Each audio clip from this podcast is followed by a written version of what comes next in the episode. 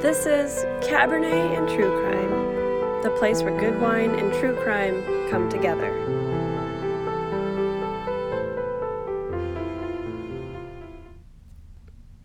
Hello, pals. I realized that I'm an idiot who did not save the old recording, and now I may have to record my intro every single time. Uh, so fun, fun story. Last night, my boyfriend Chris and I went to the Blank Canvas Theater here in Cleveland, which um, is this really cool, super small venue where like maybe 30 people can go and, you know, see a play. And it's usually like, you know, Rocky Horror Picture Show. Um, we went to see The Toxic Avenger last night, but they do like very small performances, usually involving some kind of sm- splash zone.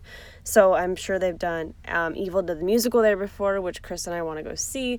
But so last night we went to go see The Toxic Avenger, super last minute, and um, you know it was gonna be a good time. But my game plan was to record today's um, like I was gonna do a vlog, which I mean I did do a vlog afterwards. Um, but funny story, the first time Chris and I ever went to the Blank Canvas Theater, um, so it's this really weird. It's in like the middle of um, like an art gallery, like an art studio. So you kind of have to get there, and it's it's not like a bar or anything. So the first time we ever went there, we went super last minute to a Rocky Horror Picture Show um, performance, and Chris it was the day before it was like oh yeah yeah yeah you know people normally dress up so they make it like a really big thing like we should dress up and do whatever.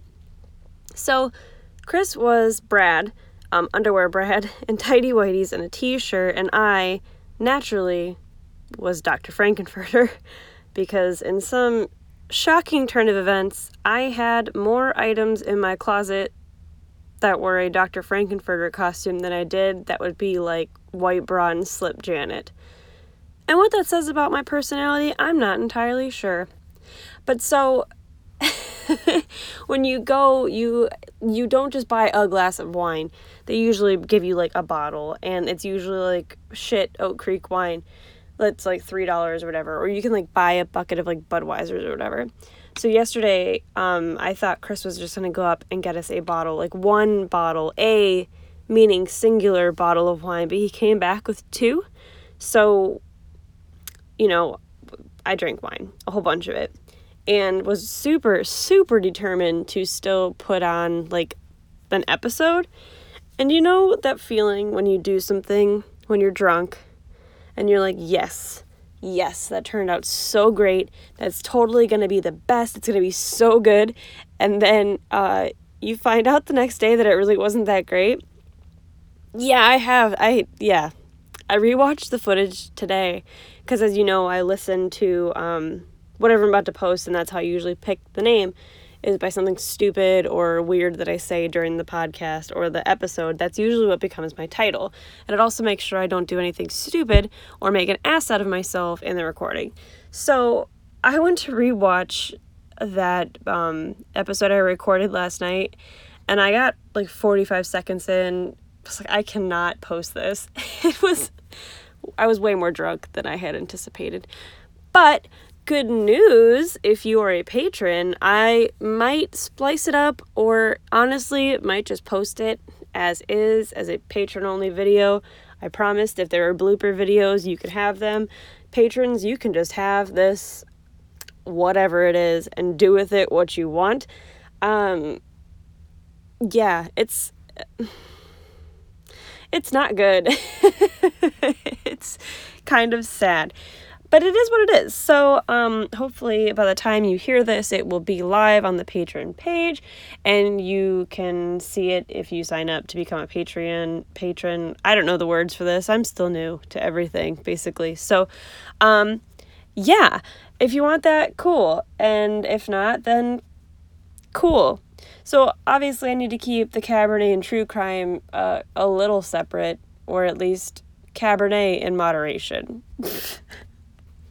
so today's podcast, um, because it has turned into a podcast now, solely because a I'm still hungover from yesterday, and I do not look good enough to go on an episode for a vlog. So that's fine. Um, and these are just so much easier. And with the clusterfuck that was last night, we're just gonna we're gonna pause for a second and you know reel it in. And this will be a podcast, and maybe the next episode will be a vlog. I guess let me know how frequently you like either or. I know some people prefer podcasts and some people don't. So you tell me what you want. I'm fine with either. It really does not bother me one way or the other. So um, today we're going to be talking about Miriam Sulakiotis. And I hadn't really heard of her before I started researching her, obviously. And I really should have learned my lesson from Metod Trobek because I didn't learn my lesson. And I think I probably still didn't learn my lesson after this. Uh, so, Miriam Sulakiotis was born in 1883 in Keratea Grace. Gra- Grace. This is already off to a rough start. It's better than yesterday, I promise. Better than yesterday, but still not great. Keratea, Greece. Um, I could not find anything on her early life, um, but I saw somewhere that she grew up in a poor family and worked on a farm or in a factory until the age of 23. I'm not sure which one's real. I know nothing about her parents, nothing about her upbringing, or any of her other personal information. Um, and the difficulty arises in that A, this crime took place between 1883 and 1950, and also it took place in Greece. And as I'm sure you could probably go out on a limb and assume, I do not speak or read or understand Greek for any of for any of that. Like I was in a sorority in college and that's about the extent of I know some of the Greek alphabet and that is about it.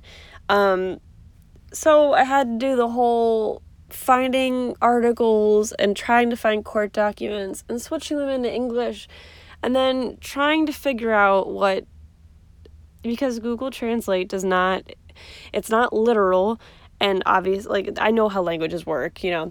And it's just not right. So you kind of not only do you have to do the work of translating it over into English, but then you have to try to make sense of what any of it means because it, yeah, they're in English words, but the sentences don't make any sense and they're not in the same order that we in the English language sort our words out because English doesn't always make any sense.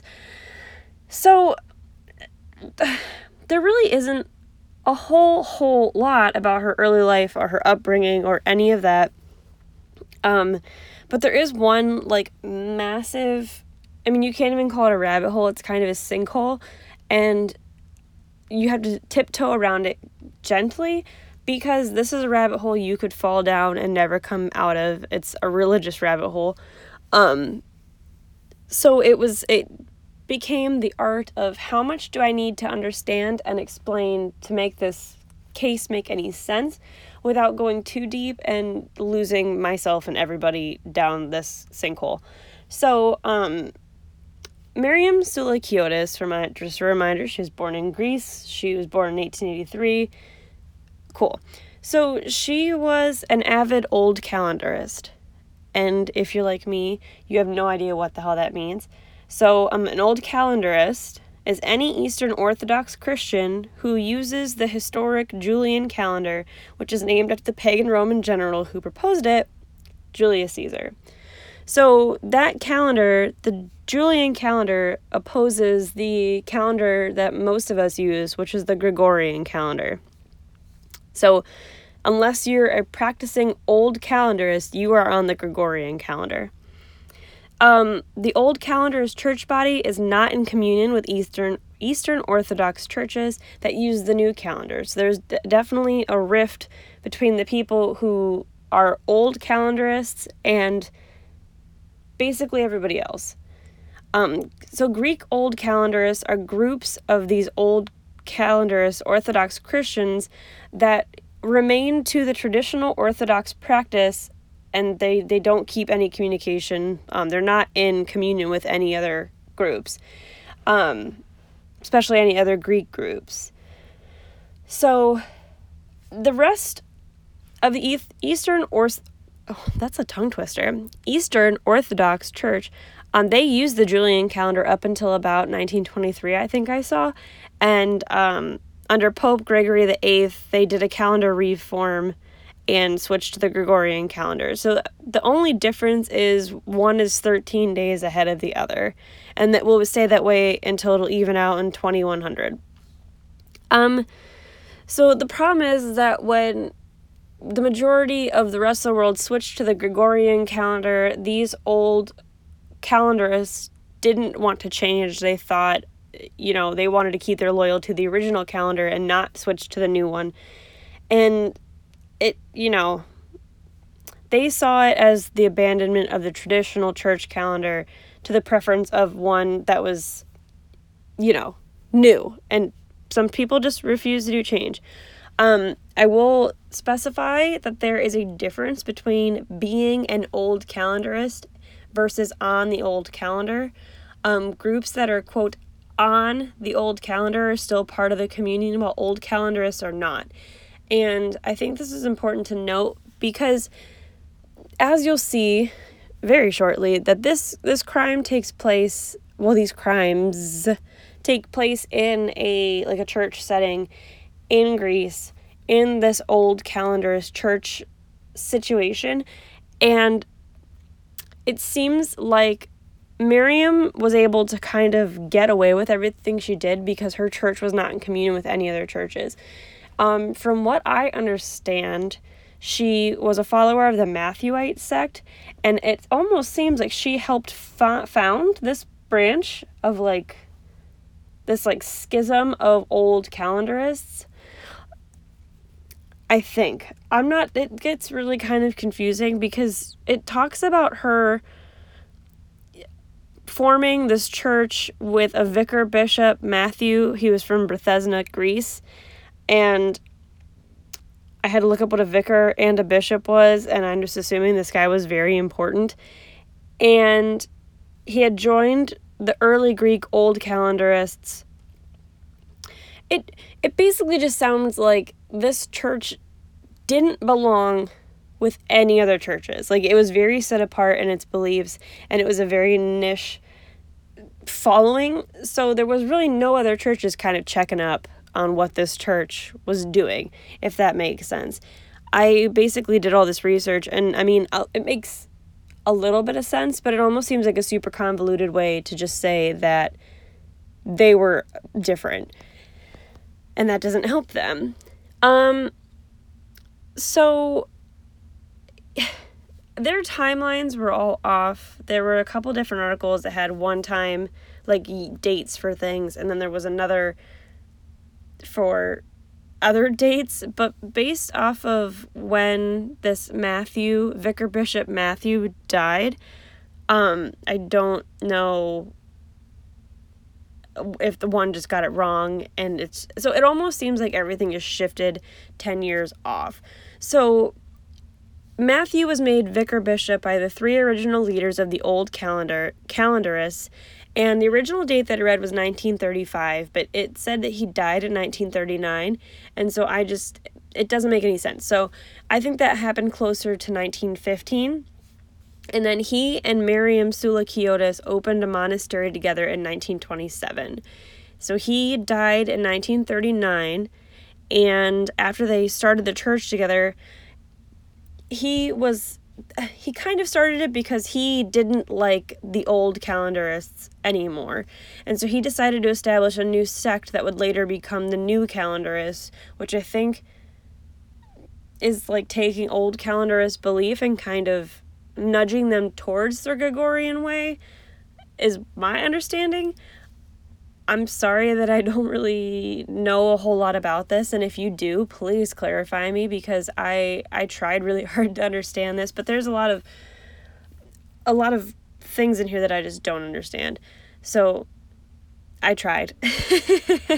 but ignorance is not an excuse for um, incorrect. So if you would like to enlighten me, please, I would love any kind of information. I'm just kind of speculating. Um so they built their convent in 1927. They built it about 30 miles southeast of Athens, um, near Keratea, where Miriam was, I'm assuming, born. Um, she kind of started taking control of it during World War II um, when Father Matthew was in his 80s. And then every article I read said he died in 1939, which is right around the time World War II started. So this kind of makes sense as well. Like he was basically on his deathbed and handed it over to Miriam. And she succeeded him as abbot, which, because she is a lady, um, is called an abbess. So she was in charge of the church, and he essentially appointed her head of the monastery. I hope you're able to follow any of that.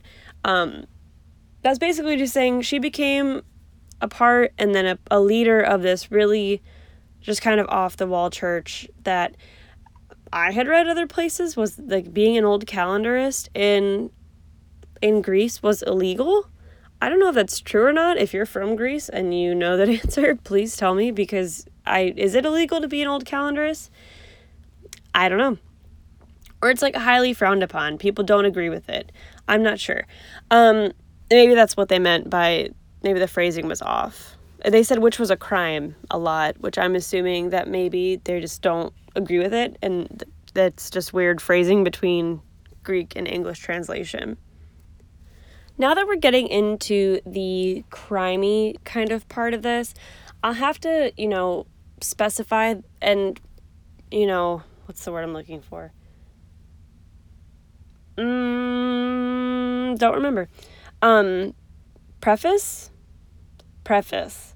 I'm going to have to preface this part with that everything I found was in a Greek, well, in several Greek things. It's more or less people's accounts of what their family members or people they knew had gone through.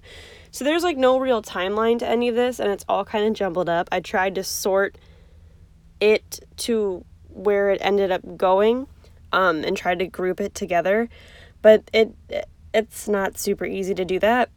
So just know that this is kind of like a list, a more or less a list of all the crimes that she did, and not so much like a constructive timeline. I don't know the actual order or progression of any of these crimes and whether they occurred. Or, I mean, honestly, even if these are factual things, these are just what the, the crimes, I mean, even kind of rumored to have been going on there. Once again, it was so long ago, it's just very hard to find concrete things. I really like to go and look at court documents because then you can get, you know, the real evidence and what really happened to people. But that doesn't appear to be a possibility for this at all. I don't think any of the court cases from this time would even be uploaded onto like a digital. Uh, unless I like flew to Greece and it flew to this little tiny town and tried to find their like court documents, I don't think I'd be able to even figure out what happened. So, um, after she took control of the monastery in 1939 ish, I'm guessing, she started an aggressive recruitment policy, sending monks and nuns to recruit wealthy converts, which were preferably women. And as they arrived, they were required to confess, fast, go without sleep, pray, maintain silence, and turn over their estates. Any new converts who did not follow the rules were beaten, while some members were regularly punished. Once recruited, the new members would begin a life of imprisonment and penances, and they had to endure lengthy fasting and penances to drive away the devil and earn themselves paradise. She got her nuns to do her bidding by torturing them. She would have them stripped down to their underwear and then beat them with a plank. So it seems like later some of the nuns were like really kind of into it and didn't need to be prompted, but it's almost like she kind of Stockholm syndrome some of her nuns in doing it, like the whole if you don't beat them, I'll beat you type of deal. So they did it out of fear is kind of the vibe I get, but I could be wrong. Um so Miriam was not, or Miriam not only took everything she could from her disciples, she dominated every aspect of their lives. She'd cut off contact with relatives, caged some of them like animals, and would even resort to starving, flogging, and torture to purge the new recruits of their demons. Doctors weren't allowed on the grounds, and several of the recruits who came to the commune were never seen again. And so later on, the number of people who died is um, attributed to 177. And um, it's because it seemed like there was I think the number was 150 children who contracted tuberculosis and because she wouldn't let um, a doctor in and refused to like take care of them and feed them those kids died because of that. So um A mother from Thebes joined with her four daughters, and all five were dead within six months of their arrival. People would pass by at night and report screams and moaning from the compound. On one occasion, two drunken villagers scaled a fence to peek around and found an elderly woman chained to a wall. She refused their help, and the villagers kept their observations to themselves.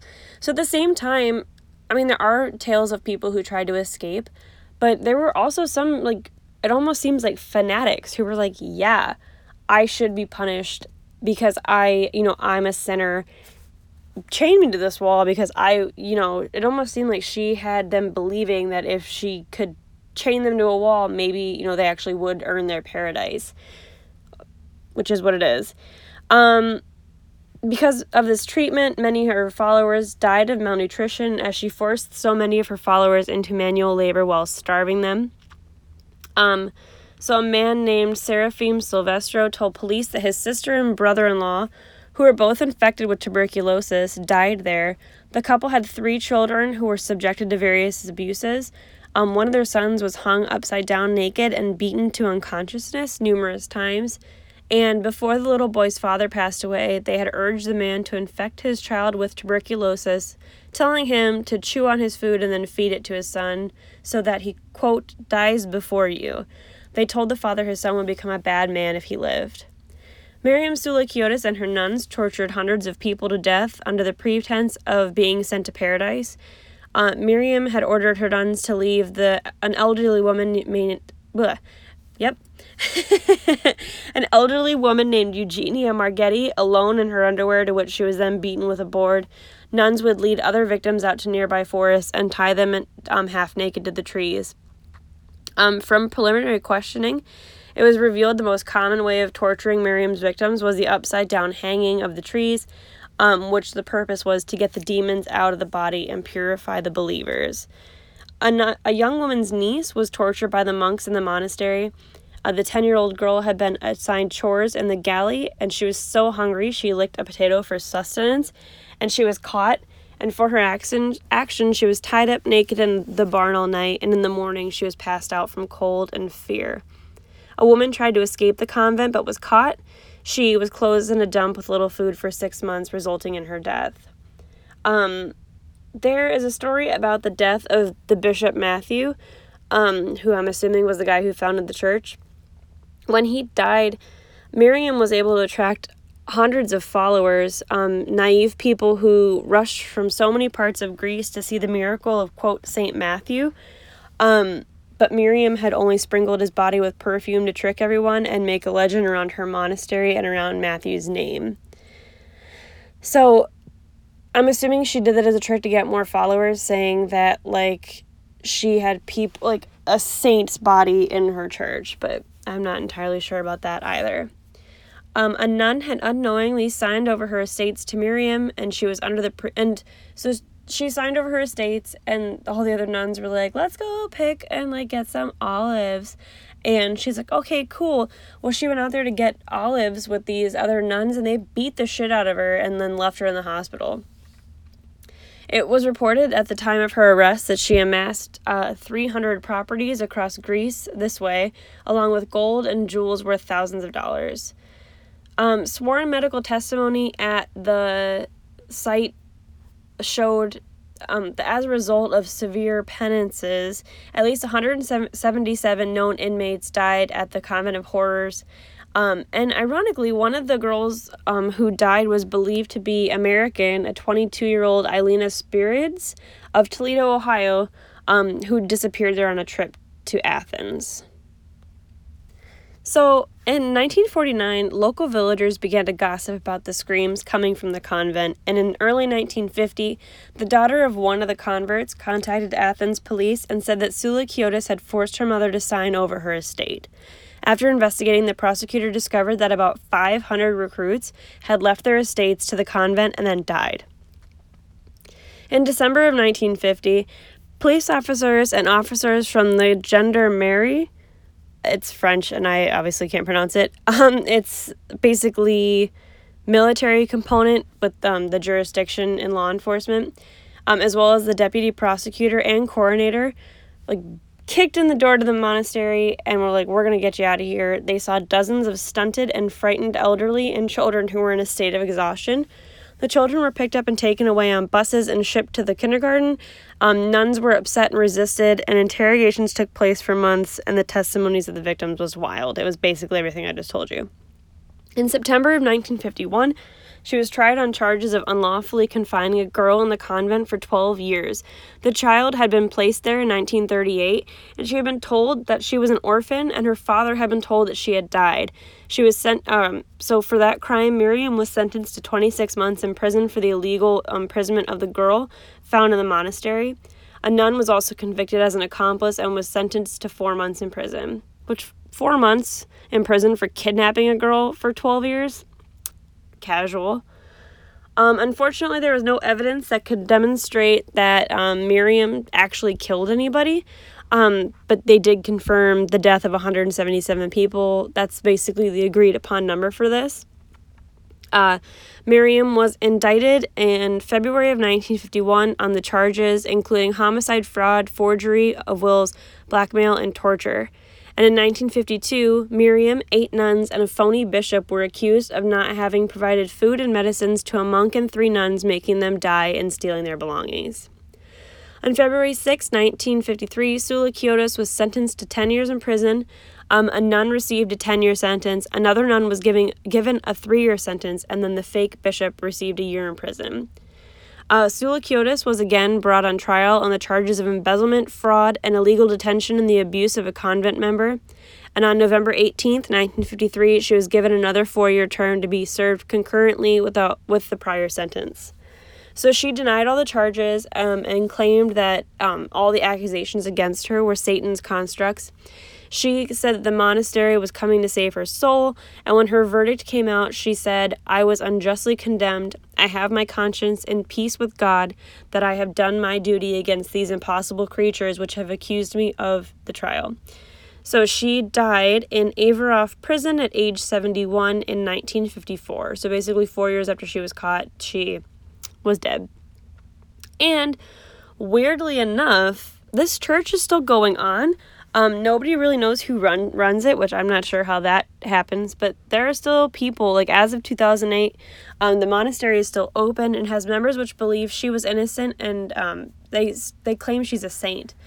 Um, so they just basically said she was framed, and she paid for something she didn't do.